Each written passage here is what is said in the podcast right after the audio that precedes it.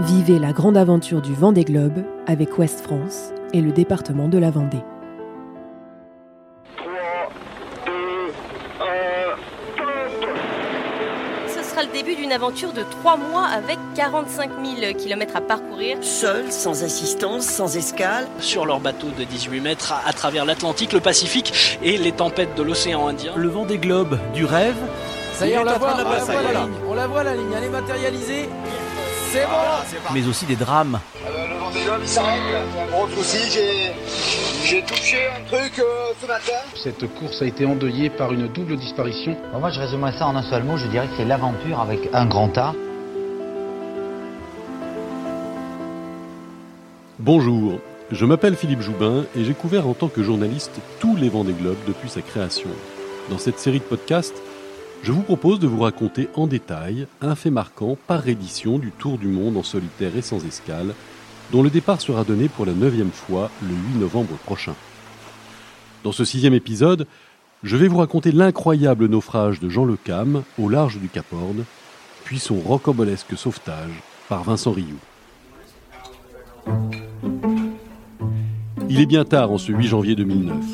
Tenant un verre à l'envers, Jean Le Cam entreprend une fois encore de le plonger dans une boîte Tupperware contenant de l'eau. Tu vois là, tu vois, répète-t-il. Quand je le plonge à l'envers, il y a une bulle d'air dedans. Eh ben, c'était comme dans mon bateau. Et puis j'ai fait le con. J'ai ouvert un trou. Maintenant, il fallait bien en sortir du bateau. L'assistance autour du skipper s'esclaffe. Oui, il est bien tard en ce 8 janvier 2009 dans le bar du Yacht Club de Puerto Williams. Oh, de Yacht Club, c'est un bien grand mot, mais l'endroit a un charme fou. Le bar se trouve dans un ancien patrouilleur chilien, une vieille carcasse rouillée datant de 1925. Poêle à bois, canapé défoncé, table basse, murs couverts de drapeaux de tous les pays, plafond bas en lambris. L'odeur de bière rance y est forte, et on n'y boit plus que de raison du pisco sour, ce cocktail si prisé au Chili. Mais l'endroit est incontestablement le plus sud de tous les bars du monde. Il se trouve sur l'île Navarino, au sud du canal de Beagle, dans une localité triste et sans charme nommée Puerto Williams. Un port militaire avant tout, bâti par les Chiliens pour faire la nique à la célèbre Argentine Ushuaia qui se trouve en face ou presque, sur la partie nord du même canal. Mais surtout, Puerto Williams est à portée du Cap Horn. En ce 8 janvier 2009, parmi l'assistance qui rit aux éclats en écoutant Jean Le Cam raconter encore et encore et encore son naufrage, il y a des marins de passage, un chercheur belge et solitaire qui a jeté l'ancre à Port Williams, un photographe et un grand reporter de l'équipe, dépêché depuis Paris, mais surtout Isabelle Autissier, ancienne concurrente du Vendée Globe, Vincent Rioux, le vainqueur quatre ans auparavant, et Jean Le Cam, le héros de la fête, qui n'aurait jamais dû avoir lieu. Car Rioux et Le Cam devraient encore être en mer en ce 8 janvier. Ils auraient dû enrouler le Cap Horn, en troisième et quatrième position de ce Vendée Globe.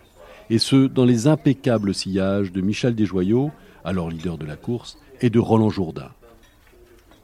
Deux jours avant, voilà dans quel état d'esprit Jean Le Cam abordait le passage, le franchissement de cette marque de parcours redoutée.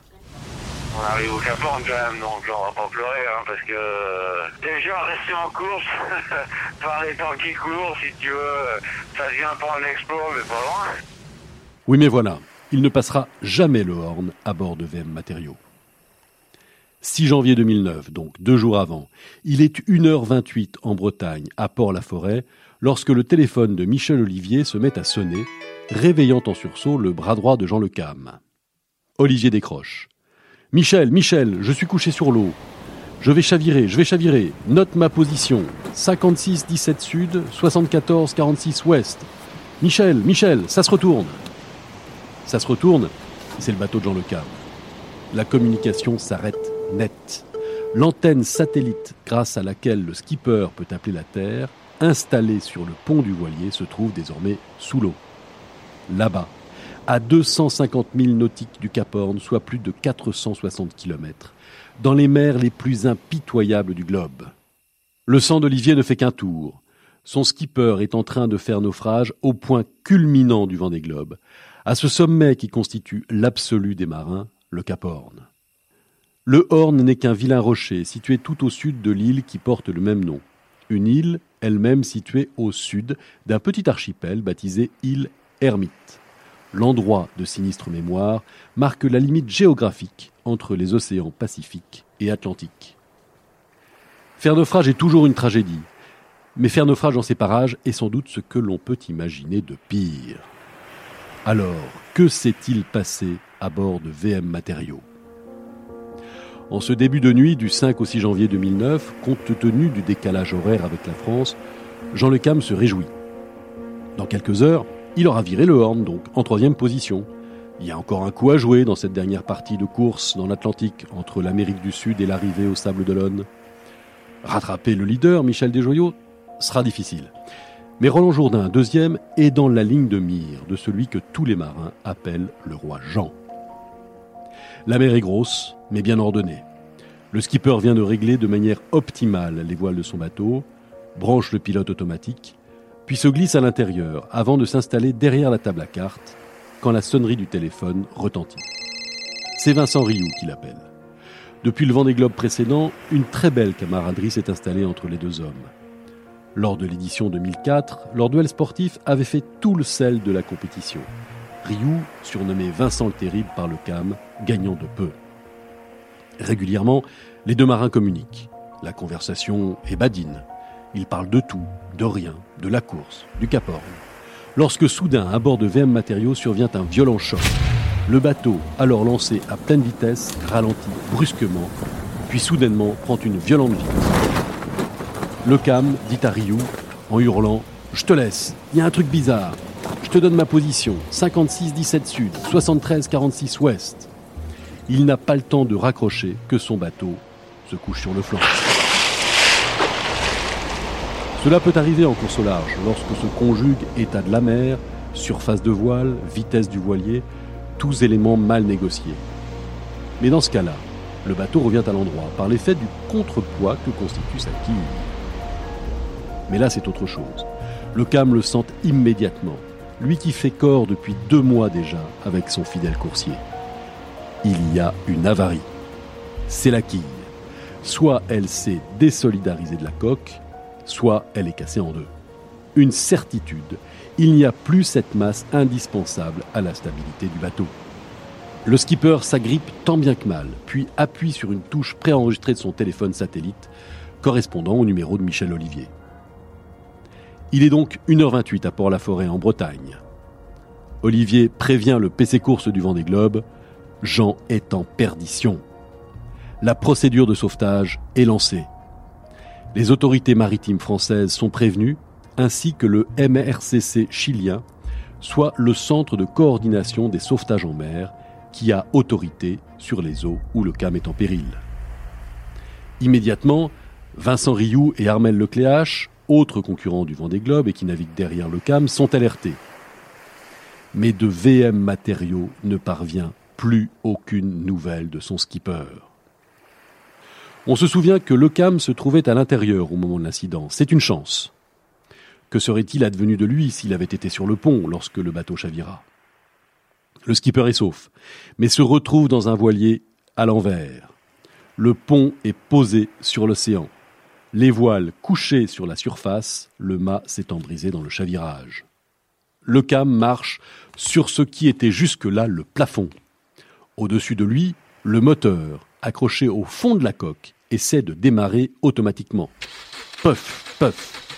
Il tousse trois fois et s'étouffe. Il n'y a plus d'électricité à bord. La vie quitte VM matériaux. Les ordinateurs de bord s'éteignent doucement, puis la lumière. Le skipper se retrouve dans le noir, prisonnier de cette coque à l'envers dans laquelle l'eau monte peu à peu.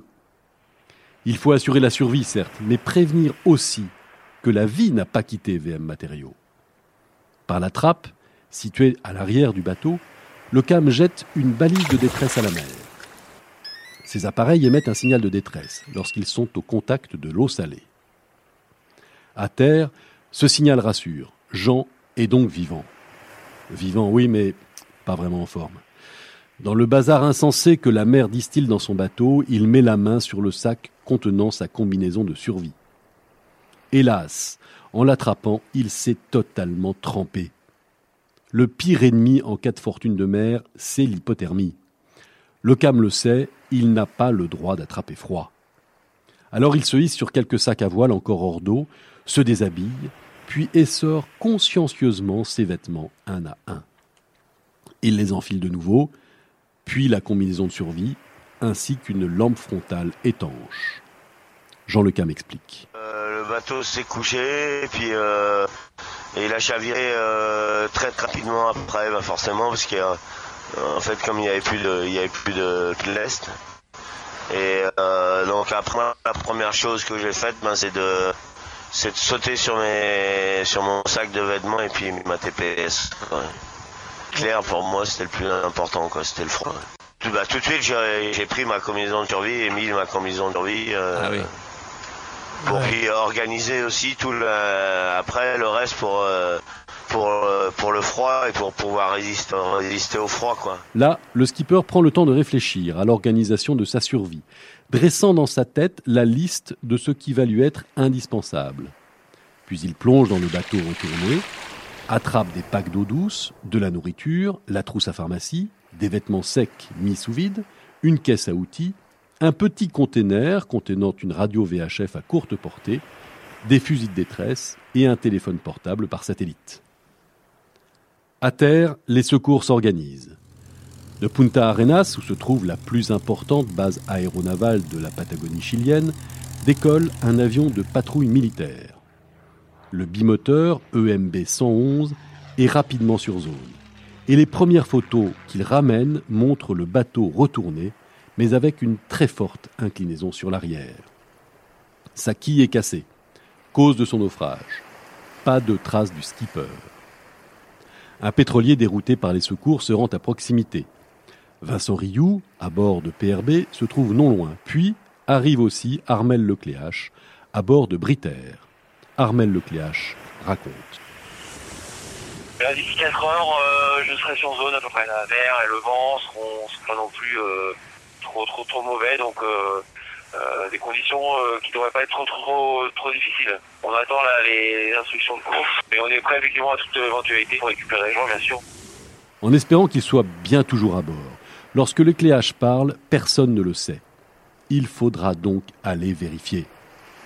La marine chilienne échafaude un plan risqué au moyen d'un hélicoptère. Hélas, le lieu du naufrage est au-delà du rayon d'action d'un tel appareil. Il faut donc qu'il puisse se ravitailler sur Terre une première fois, puis une deuxième fois en se posant sur le pétrolier avant de descendre des plongeurs sur l'épave. C'est compliqué, c'est risqué, mais c'est réalisable pour les militaires chiliens qui connaissent ces rudes parages mieux que quiconque. Le temps presse. Pour l'heure, la météo est à peu près clémente, mais une mauvaise tempête se prépare, et au large du Cap Horn, elles peuvent prendre des tournures d'apocalypse. À bord du bateau retourné, le cam imagine bien que les secours sont sur le chemin. Il sait aussi que Ryu et le Cléache ne doivent guère être loin.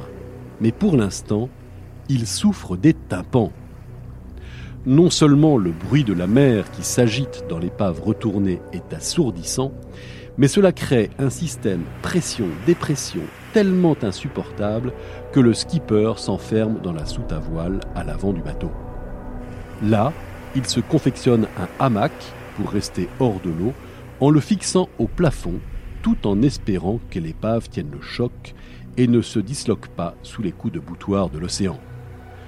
Pour combattre le froid qui le gagne, les vêtements sous sa combinaison de survie étant encore humides, le cam se déshabille. Il se sèche à l'aide de feuilles d'essuie-tout conservées dans des sacs étanches, puis enfile des vêtements secs. Et sa deuxième combinaison de survie, bien sèche, elle aussi. Stupeur. Au moment de sortir cette combinaison du sac qui la contient, le skipper tombe sur une bouteille de champagne.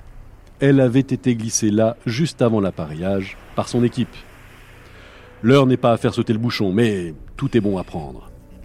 Le cam grignote des barres énergétiques, boit un peu d'eau et s'endort dans son hamac. Ces marins de l'extrême sont au-delà du compréhensible pour nous autres terriens. Son bateau, VM Matériaux, est chaviré dans les mers les plus inhospitalières de la planète. Il menace de se disloquer, une tempête arrive, et le voilà qui trouve le sommeil. Mon but est alors très simple, expliquera-t-il plus tard. Je suis bien organisé pour tenir au moins trois jours.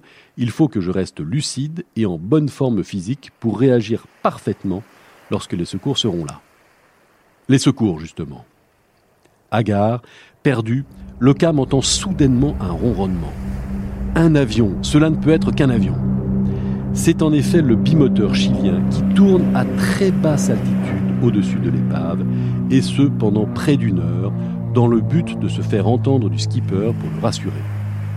Une procédure que les aviateurs chiliens appliquent toujours dans des cas similaires. Cela soulage le cam, qui comprend aussitôt que personne ne sait encore s'il est en vie. Alors il se décide à confectionner un petit drapeau attaché à une tige en carbone qu'il passe à l'extérieur de la coque par le trou de ce que les marins nomment un passe-coque. Il s'agit alors du meilleur moyen de signaler sa présence. Mais ce n'est pas vraiment l'idée du siècle. Ouvrir une entrée d'air dans un espace hermétique qui menace de sombrer comporte de sacrés risques. Le cas m'explique. Quand moi j'étais sur mon bateau VM Matériaux à l'envers, j'ai ouvert en fait un passe-coque de speedo, donc j'ai ouvert, euh, j'ai laissé de l'air euh, rentrer qui était emprisonné, enfin de l'air sortir du bateau. Euh, et donc quand l'air sort, forcément l'eau monte à l'intérieur du bateau, ce qui était une sombre connerie en fait. Mais bon, après quand tu réfléchis, tu te dis, bien, bien évidemment, et, ça, c'est bien de le dire parce qu'on s'en rend pas compte forcément. C'est pas quelque chose de naturel quand tu es à l'envers euh, dans ton bateau de te dire euh, la première chose qu'on te dit toujours, c'est qu'il faut communiquer et puis il faut passer une antenne euh, par le passe-coque ou il, faut faire ça. Mais ouais. Seulement, quand si, jamais ouvrir le passe-coque, ça te fait couler, c'est pas mieux. Hein. L'avion parti, le bricolage terminé, le naufragé retourne dans sa soute à voile pour essayer de se reposer un peu. Mais des bruits étranges et anormaux l'en empêchent, des claquements irréguliers. Puis soudain, une voix. Jean, Jean Ensuqué, comme disent les marins, à savoir se trouvant dans un état à semi-léthargique, le skipper ne réagit pas. Jean, Jean Cette fois, il comprend et reconnaît même la voix de Vincent Rioux. J'ai entendu la voix de Vincent le matin. Alors je me suis dit, euh, ou pas? Et j'ai réentendu Vincent une deuxième fois. Donc a un moment, j'étais sûr que Vincent était là, quoi. Donc ça c'était important parce que parce que si tu sors, il y a personne, ben t'es mal, t'es mal. Le naufragé se précipite et farfouille dans son matériel. Montrer qu'il est vivant, c'est tout ce qui lui importe. Il trouve les fusées de détresse placées dans le bidon de survie oui, mais comment les tirer? Directement dans la mer? Elle peut faire un peu de lumière. Le cam en percute une, mais bien évidemment, elle s'éteint immédiatement. Au travers du trou dans la coque par lequel passe le petit fagnon C'est une idée. Le cam applique le fumigène sur le trou, appuie de toutes ses forces et percute l'engin. Dehors, Ryu hallucine en voyant le panache jaillir de la coque mais à l'intérieur, le cam prend les émanations en pleine figure. Vincent Rioux rassure aussitôt les autorités. Oui, Jean est à bord. Au PC Course de Paris, Alain Gauthier, le vainqueur de la course en 1992, devenu conseiller sécurité, est soulagé. Depuis euh, ce matin, 1h30, on avait euh, pas tout à fait les éléments pour être 100% euh, convaincu qu'il était à bord, parce qu'on avait ce doute sur la balise, euh, les deux balises qui ont été déclenchées, si ça avait été fait par mode manuel ou par mode automatique. Donc du coup, il y avait ce petit doute, et c'est évident que les infos données par Vincent Rioux nous ont vraiment soulagés. Au moins, on savait qu'il était à bord, et c'était quand même un point très important. Mais ce trou béant par lequel est partie la fusée fait fuir la poche d'air qui maintient le bateau à flot. Désormais, l'épave s'enfonce peu à peu dans l'océan. Sachant que le PRB de Ryu croise autour de son bateau, il n'y a plus qu'une seule solution. Évacuer. Et vite. La seule issue est la trappe de survie installée sur le tableau arrière du bateau. Oui mais voilà, l'arrière du voilier justement est enfoncé sous l'eau. Et le boyau qui mène à cette trappe est obstrué par des voiles, des sacs, du matériel divers qui se déplace sous l'eau. Et ce, dans les soubresauts d'une coque qui bouge au rythme de la longue houle extérieure. Le cam se glisse dans les trois boyaux qui mènent à la trappe, collant sa tête au plafond pour râper un peu d'oxygène. Il se démène, chemine tant bien que mal au milieu des sacs et des cordages qui pourraient le retenir. Mais maintenant, il faut ouvrir ce satané hublot, fermé par quatre poignées. Il faut plonger. En apnée, luttant contre le matériel évoluant en tous sens, il parvient tant bien que mal au panneau en plexiglas et le déverrouille. L'effet est ultra violent. En ouvrant cette trappe, se produit un véritable appel d'eau, comme on parle d'appel d'air. Par cet accès extérieur, se précipitent immédiatement dans l'océan des cartons de nourriture, des bidons, des cordages, happés plus qu'avalés par l'océan. À l'extérieur, depuis son voilier à bord duquel il effectue des tours de l'épave, Vincent Rioux n'en revient pas. De l'arrière de VM Matériaux, retourné, s'échappe subitement un amas de matériel hétéroclite. Le skipper imagine qu'il va voir apparaître Jean Le Cam. Eh bien non. Car depuis son bateau en perdition, le sage patiente. Le Cam n'a qu'une seule chance, une seule balle dans le barillet, expliquera-t-il ensuite. Si j'y vais et que je sors de l'épave, je ne le fais pas à moitié. Je ne pourrai jamais revenir ensuite. Alors il faut y aller.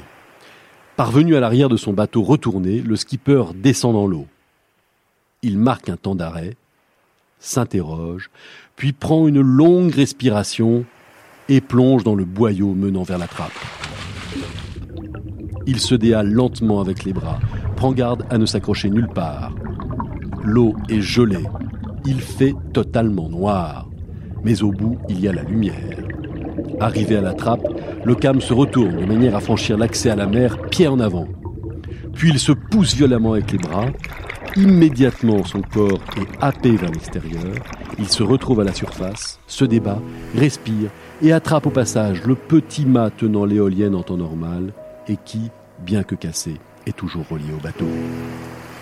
Prenant appui sur le rebord arrière, il se hisse violemment sur la coque retournée. Cela a à peine duré 20 secondes.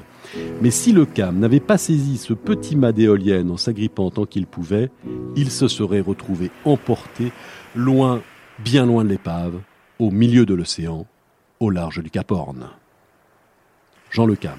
Je suis dans un mouvement de, un mouvement de, bah, de vague et puis avec, euh, et puis euh, je suis sorti, j'ai accroché le matelot, j'ai levé la tête et là j'ai vu euh, Vincent.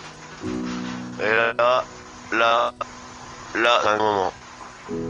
Le voilà maintenant sur la coque retournée, s'accrochant à l'un des safrans pour ne pas glisser à la mer. Vincent Rioux raconte ce qu'il vient de voir. Cet après-midi, après que j'ai pris le relais sur Armel, j'ai fait deux trois passages et puis à un moment j'ai vu des choses sortir du bateau par l'arrière. Ils m'ont intrigué, donc je me suis positionné à l'arrière du bateau et puis j'ai vu des caisses, la trappe de survie euh, qui était cassée, qui, qui s'est mise à flotter et puis bah, au bout d'un moment j'ai vu Jean arriver. Voilà. Le CAM fait immédiatement l'analyse de la situation. À côté de son bateau chaviré se trouve le PRB de Vincent Rioux. Non loin, il y a aussi le Britair d'Armel Lecléache, mais aussi l'énorme pétrolier dérouté par les secours. Le skipper constate aussi la cause de son naufrage. Si la quille est toujours là, il manque en son extrémité ce que l'on nomme le bulbe, une énorme masse métallique de plusieurs tonnes qui assure la stabilité des voiliers. Plus tard, à l'analyse des photos du bateau retourné, les experts estimeront qu'il dut s'arracher après une collision avec un objet flottant non identifié. Pendant que le cam reprend son souffle, Vincent Rioux a déjà pensé à son transbordement, de l'épave retournée jusqu'à son propre voilier. Le vainqueur du Vendée Globe 2004 tourne lentement autour de VM Matériaux, tout en essayant de lui lancer un cordage. Les manœuvres sont d'autant plus délicates que PRB est alors privé de moteur, en panne depuis plusieurs jours. Il faut les réaliser là-bas, au bout de la planète mer, à la voile uniquement. Et un coursier comme PRB n'a rien d'un bateau de sauvetage. Armel Lecléache ne peut pas faire mieux. Son propre moteur vient lui aussi de se mettre en rideau. La quatrième tentative est la bonne. Rioux réussit à s'approcher suffisamment. Il lance le filin. Le cam l'attrape au vol, l'entoure autour de sa taille pour ne pas se faire brûler les mains, et se jette à l'eau en se retrouvant immédiatement remorqué par PRB. La situation est proprement incroyable. Les voilà au large du Cap Horn, Jean Le Cam à la baille, accroché à un filin derrière PRB.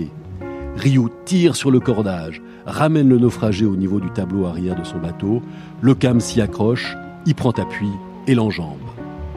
C'est fait, c'est bon.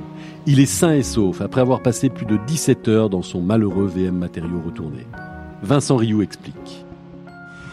ça a bien dû durer un quart d'heure. Hein. Je crois que c'était le moment le plus difficile pour moi parce que, parce que bon, je savais que tout se à ce moment-là. Il fallait pas que je rate mon affaire. Armel était à ce moment-là en train de bricoler son moteur à 4000 de nous. Je savais pas s'il était plus autonome que moi. Donc bah, j'ai tenté le tout pour le tout parce que parce qu'à ce moment-là, on sait pas combien de temps on a, on sait pas combien de temps il va tenir, on sait pas encore dans quel état réellement il est de, force physique et donc, donc, voilà quoi, c'est vraiment je crois les, les, pires moments que j'ai vécu hein, parce que bah, quand on rate une fois, deux fois, trois fois, c'est bon il y a un moment où il va falloir y arriver quoi, c'est pas possible. Il faut pas que Enfin voilà, c'est, je crois, que c'est ça le pire, et du moment où j'ai réussi à l'embarquer à bord, c'est bon, après il pouvait arriver n'importe quoi, plus rien n'était grave. Pourtant, dans la manœuvre, le bateau de Vincent Rioux a été sérieusement endommagé. Il est passé tellement près de l'épave que l'un des longs tubes en carbone latéraux qui dépassent du voilier et sert à tenir le mât en position haute percute la quille du bateau retourné. Sous ce choc, ce tube, nommé outrigger, se brise immédiatement. Du coup, entre le sauveur et le sauvé, les effusions n'ont pas le temps de durer. Maintenant, il faut que le mât de PRB reste debout. Il est foutu, souffle Ryu. Non, c'est jouable. Les deux marins installent un cordage de retenue censé remplacer le tube cassé, puis, au prix d'une manœuvre délicate, parviennent à le sauver. Mais tiendra-t-il encore longtemps? C'est une autre histoire. Et il faut du coup rallier le premier port possible, à la fois pour débarquer le naufragé et réparer le grand bateau blessé. Sans attendre, et malgré l'avalanche de sentiments liés au naufrage, au sauvetage épique, au risque pris, à ce mât qui menace de se rompre, les deux hommes mettent le cap vers l'est. Et, fait unique dans l'histoire du vent des globes, c'est en double qu'ils passeront le Cap Horn le 7 janvier en milieu d'après-midi. Armel Lecléage, soulagé, a repris lui aussi sa course. Beaucoup d'émotions là, cet après-midi. Et euh, finalement tout termine bien, donc c'est le principal. Et euh, même si euh, même si Vincent Navarri sur son bateau, le principal c'est que Jean soit, soit, avec nous. Et puis bah voilà, il y avait un peu de magie il y a, il y a une petite demi-heure, je suis passé juste à côté d'eux là. Et il faisait grand beau temps, le soleil était là et je les ai tous les deux, donc on fait signe de la main, s'est parlé à la VHF, c'était très sympa. Puis le pétrolier libéré reprend aussi son cap. L'avion de patrouille militaire arrive de nouveau sur ses entrefaites, survolant une dernière fois les lieux et entérinant l'annulation de l'opération de sauvetage. À son bord, l'équipage militaire et les deux journalistes venus jusque-là survoler le leader du Vendée Globe au passage du Cap Horn. Suite au naufrage de l'Ocam, ils ont été prévenus par leur rédaction et ont réussi en quelques heures à rejoindre Punta Arenas depuis Ushuaia pour sauter à bord de l'avion militaire chilien juste avant sa deuxième rotation. Et il s'offre du coup une première interview totalement exclusive d'une rare émotion où les deux marins se lâchent comme jamais. Mais les deux compères, justement à port de PRB, ne sont pas au bout de leur peine. Une fois le horn viré, ils doivent infléchir leur route. Dans le même temps, la mer se creuse. Ce sont les prémices de la tempête attendue. Hélas, arriva ce qui devait arriver. L'ensemble des cordages de sécurité ne peut retenir le poids de l'immense mât qui, doucement, très doucement, mais inexorablement, tombe à la mer, puis se casse. Là encore, les deux marins agissent au plus vite pour couper câbles et cordages, jetant à la mer les débris qui, sinon, auraient percuté la coque jusqu'à la perforer. Alors que Jean Le Cam vit sa deuxième fortune de mer en 48 heures dans les mers hostiles, Vincent Rioux est anéanti. Sa course est finie. Lui, le vainqueur en titre du Vendée Globe, ne peut plus défendre ses chances. Il tente de positiver et glisse à Le Cam. Tant que tu es à bord, il n'y a rien de plus important. Vincent Rioux.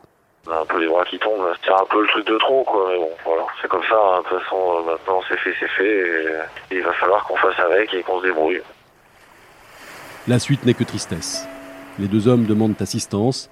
La marine chilienne, encore elle, déroute immédiatement un bâtiment qui se trouve non loin. Cinq heures après, le patrouilleur à la prend PRB en remorque et le convoie ainsi jusqu'à Puerto Williams, après avoir remonté le canal des Buggles sous un grand soleil. La mer y est un miroir sur lequel se reflètent scintillant les sommets environnants enneigés. L'incroyable beauté de la Patagonie remonte un peu le moral des deux hommes. À Port Williams, les deux marins y retrouvent le réconfort auprès des amis qui s'y trouvent. Venue spécialement de France, Anne Le Cam y rejoindra rapidement son époux. Deux jours plus tard, PRB est remorqué de l'autre côté du canal, dans le port argentin d'Ushuaia, nettement plus adapté. Les deux marins abasourdis débarquent en France. Le sauvetage a tellement fait les choux gras de la presse que les guignols de l'info créent deux marionnettes à leur effigie.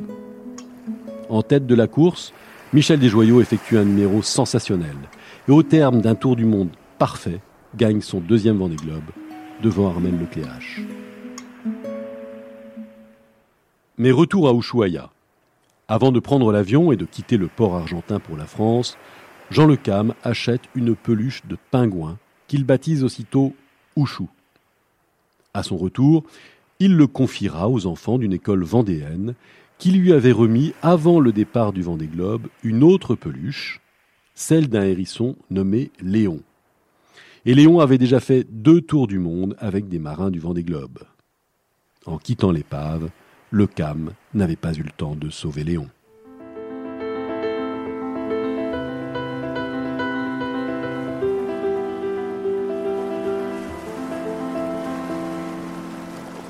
Revivez toutes les aventures du Tour du monde en solitaire dans La légende du Vendée Globe, un livre écrit par Philippe Joubin aux éditions Albin Michel avec Ouest France.